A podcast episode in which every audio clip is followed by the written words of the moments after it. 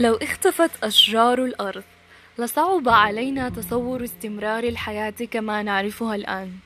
فإذا نجا النوع البشري أو بعض منه من هذا الدمار الرهيب فستكون الحياة مختلفة جدا عما نعرفها اليوم.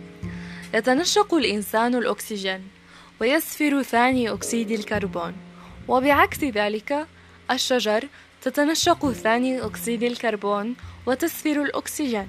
والعلاقة بين البشر والشجر حيوية بالنسبة إلينا فقط، لأن الأشجار تستطيع العيش من دون البشر، أما البشر فلا يستطيعون العيش إذا اختفت، إذ أنها توفر إمدادات ثابتة من الأكسجين الذي هو ضروري جدا لحياة جميع المخلوقات.